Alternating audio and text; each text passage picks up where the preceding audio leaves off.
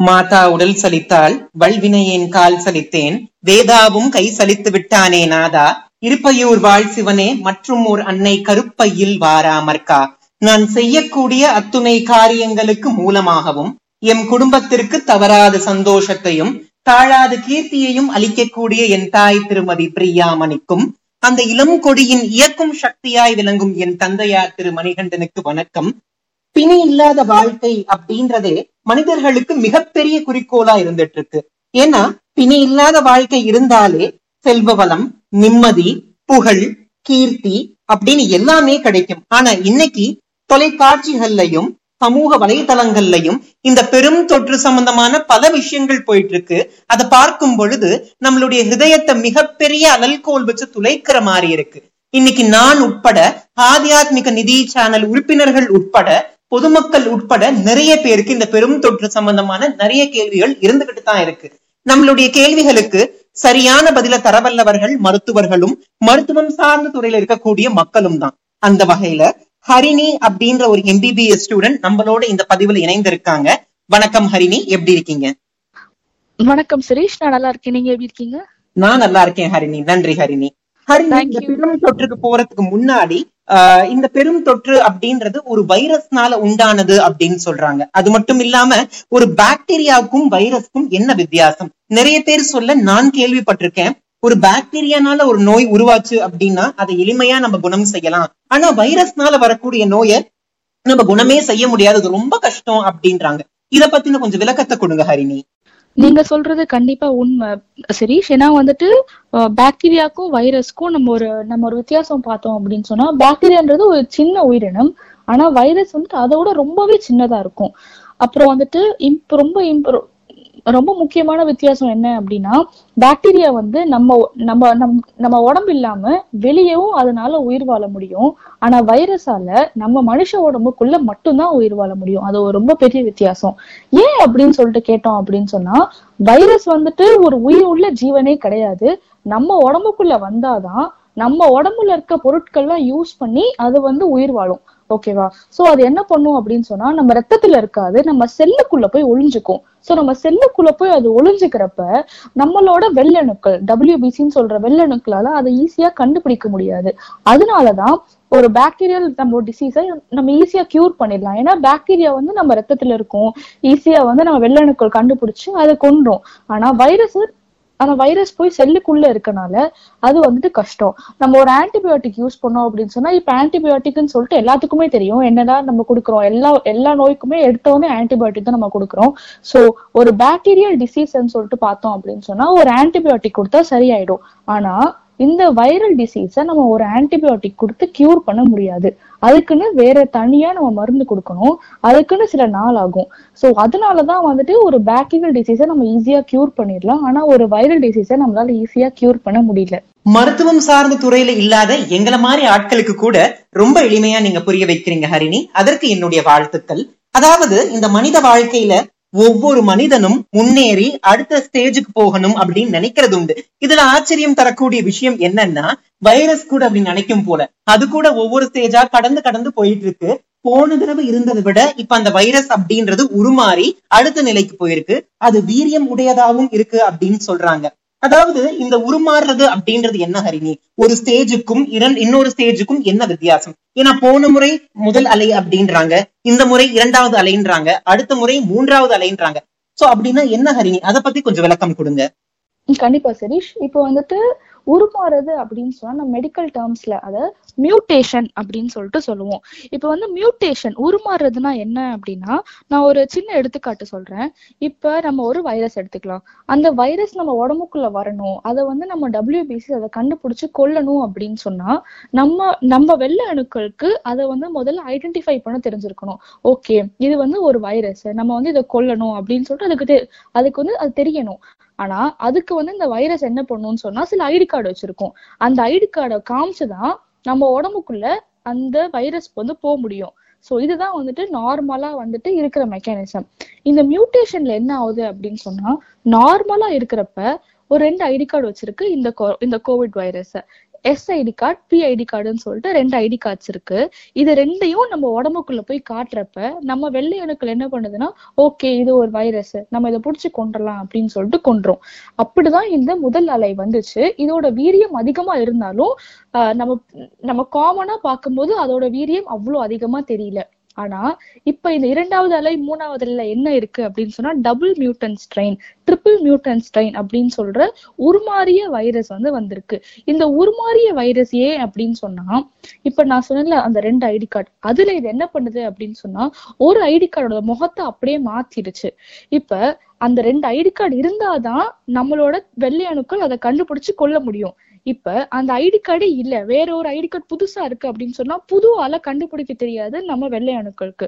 So அதுக்கு அகெயின்ஸ்டா நம்மளால antibody synthesis பண்ண முடியாம அந்த நோயோட தாக்கம் ரொம்ப அதிகமா இருக்கும். இந்த வைரஸோட வீரியமும் ரொம்ப அதிகமா இருக்கு. அதனாலதான் வந்துட்டு நம்ம போன முதல் அலையில பார்த்ததை விட இந்த அலையில நிறைய இறப்புகள் இருக்கு. நிறைய பேர் ஹாஸ்பிட்டலைஸ் ஆகுறாங்க.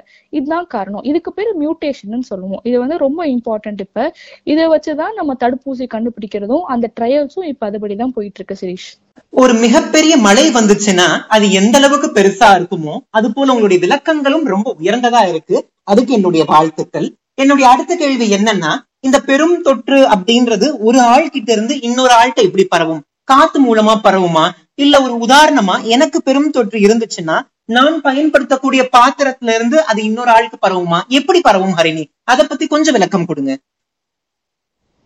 இப்ப நம்ம இந்த வைரஸ் பார்த்தோம் அப்படின்னு சொன்னா இது வந்து டிராப்லெட் இன்ஃபெக்ஷன் அப்படின்னு சொல்றோம். இப்போ டிராப்லெட் இன்ஃபெக்ஷன் என்னன்னா நம்ம இருமுனாலோ நம்ம தும்முனாலோ இல்ல நம்ம தும்மிட்டு அந்த கைய வந்து நம்ம ஏதாவது நம்ம எடுத்து ஏதாவது இடத்து மேல வச்சோனாலும் ஃபார் எக்ஸாம்பிள் நம்ம லிஃப்ட்ல வைக்கிறோம் இல்ல நம்ம பைக்ல வைக்கிறோம் அப்படின்னு சொன்னா அந்த இடத்துல நம்ம கை வச்ச இடத்துலயோ அந்த இடத்துல அந்த வைரஸ் வந்துட்டு அப்படியே உயிரோடயே இருக்கும் கொஞ்ச நாளைக்கு. அதனால என்ன ஆகுது? நம்ம பக்கத்துல க்ளோஸ் கான்டாக்ட்ல அருகில வந்து யார் யாரெல்லாம் இருக்காங்களோ அவங்களுக்கும் இந்த வைரஸ் வந்து ஸ்ப்ரெட் ஆகுது. ஹியூமன் டு ஹியூமன் டிரான்ஸ்மிஷன் அப்படின்னு சொல்லிட்டு நம்ம இதை சொல்லுவோம். இதுக்காக தான் இந்த காரணமா வச்சுதான் நம்ம சோஷியல் டிஸ்டன்சிங் அப்படின்னு சொல்லிட்டு கொண்டு வந்திருக்கோம். ஏன் சொன்னோம்னா நம்ம இருமுனாலோ நம்ம தும்முனாலோ அந்த வைரஸ் பார்ட்டிகல்ஸ் நம்ம எச்சில் வழியா ரெண்டு மீட்டர் அதாவது ஆறு ஃபீட் சிக்ஸ் ஃபீட் வழியா வந்து சிக்ஸ் ஃபீட் வரைக்கும் ஸ்ப்ரெட் ஆகும். சோ இதை வந்து நம்ம கண்ட்ரோல் பண்றதுக்கு தான் six feet of social distancing நம்ம பிராக்டிஸ் பண்றோம். ஒரு வில்லுல இருந்து தோன்றக்கூடிய அம்பு எந்த அளவுக்கு கூர்மையா இருக்குமோ அது போல உங்களுடைய பதிலும் கூர்மையா இருக்கு. அதுல இருந்து உங்களுடைய ஞானமும் எந்த அளவுக்கு உயர்ந்தது அப்படின்றத தெரிஞ்சுக்க முடியுது. இன்னைக்கு இருக்கக்கூடிய இல்லத்தரசிகளுடைய ஒரு முக்கியமான கேள்வி என்னன்னா நாங்க வெளியில போறோங்க நாங்க பழங்கள் வாங்குறோம் காய்கறிகள் வாங்குறோம் அதுல ஒருவேளை இந்த தொற்று இருக்குமா? அதை நாங்க சாப்பிடும் போது எங்களுக்கும் அந்த தொற்றுன்றது ஒரு கிருமியை உண்டாக்குமா? அது மட்டும் இல்லாம எங்க வீட்டுல வாட்டர் பாட்டில் இருக்கு சோஃபா இருக்கு சேர் இருக்கு பெட் இருக்கு இதுல எல்லாம் கூட அந்த தொற்று இருக்குமா? அதை நாங்க தொடும்போது அந்த வைரஸ் அப்படின்றது எங்க உடம்புக்குள்ள போய் எங்களுக்கும் ஒரு நோயை உண்டாக்குமா? அப்படின்னு பல கேள்விகள் கேட்டுட்டு இருக்காங்க இத பத்தின ஒரு விளக்கம் நீங்க கொடுங்க ஹரிணி.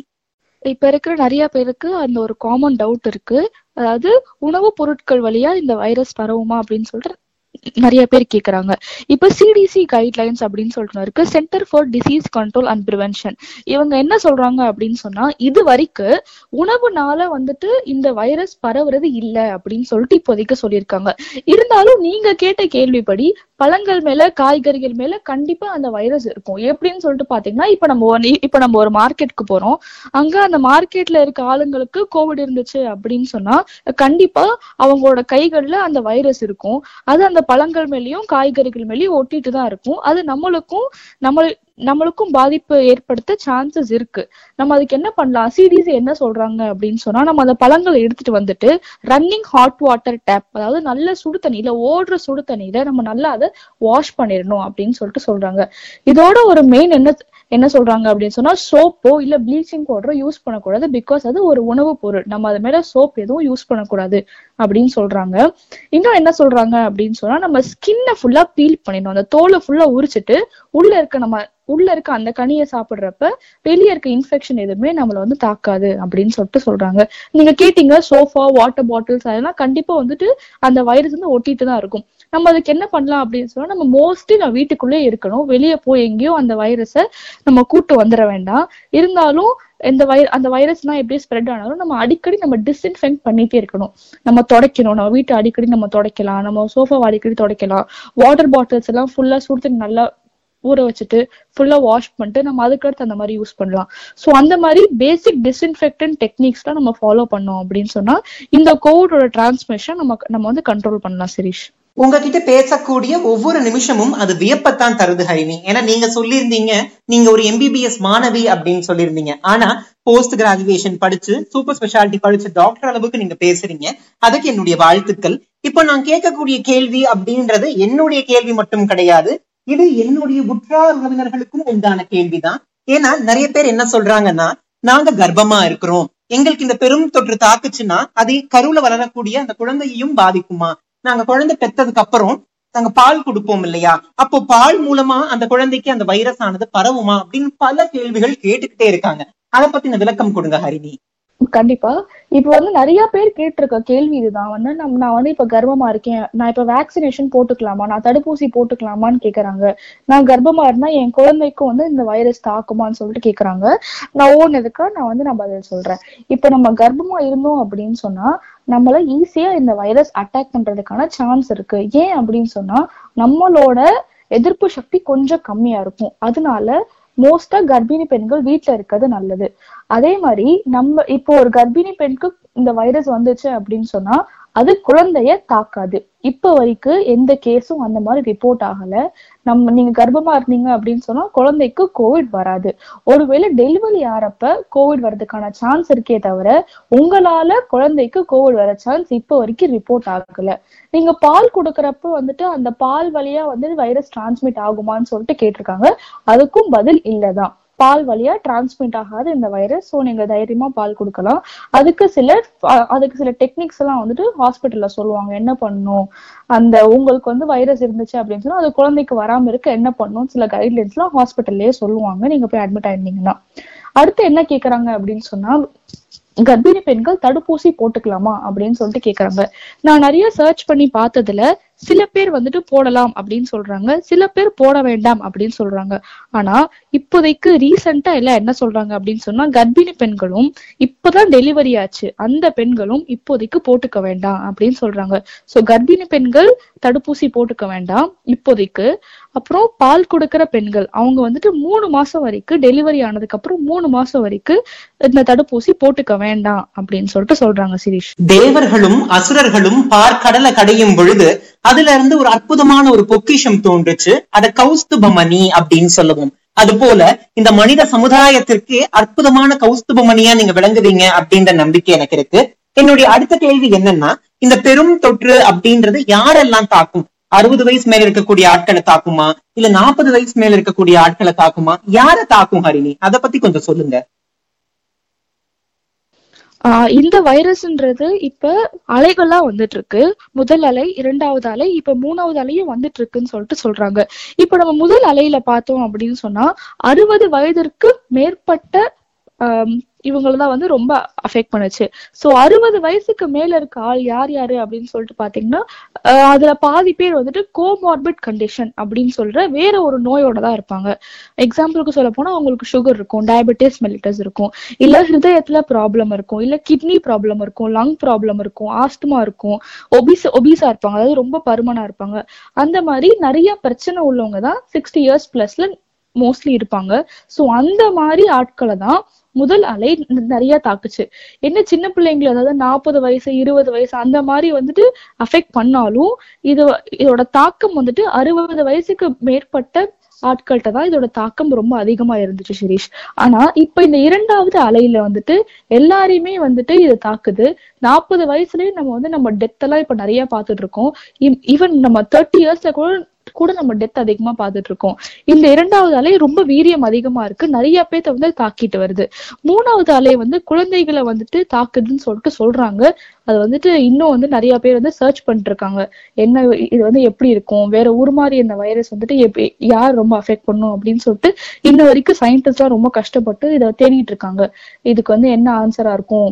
இதை வந்து நம்ம தடுக்கிறதுக்கு நம்ம என்ன பண்ணலாம் அப்படின்னு சொல்லிட்டு அவங்க தேடிட்டு இருக்காங்க இப்போதைக்கு இந்த வைரஸ் வந்துட்டு யாரெல்லாம் நிறைய அஃபெக்ட் பண்ணுது அப்படின்னு சொன்னா கார்டியாக் ப்ராப்ளம் இருக்கு அந்த பேஷண்ட்ஸை டயபெட்டிஸ் இருக்க பேஷண்ட்ஸை அஃபெக்ட் பண்ணுது. லங்ல ஏதாவது ப்ராப்ளம் ஆஸ்துமா இல்ல சிஓபிடி அந்த மாதிரி வேற ஏதாவது வியாதி இருந்தா அவங்கள அவங்கள நிறைய அஃபெக்ட் பண்ணுது. இப்ப கர்ப்பிணி பெண்களையும் நிறைய அஃபெக்ட் பண்ணுது அப்படின்னு சொல்லிட்டு கேசஸ் எல்லாம் ரிப்போர்ட் ஆயிட்டு ஆயிட்டு இருக்கு சிரீஷ்.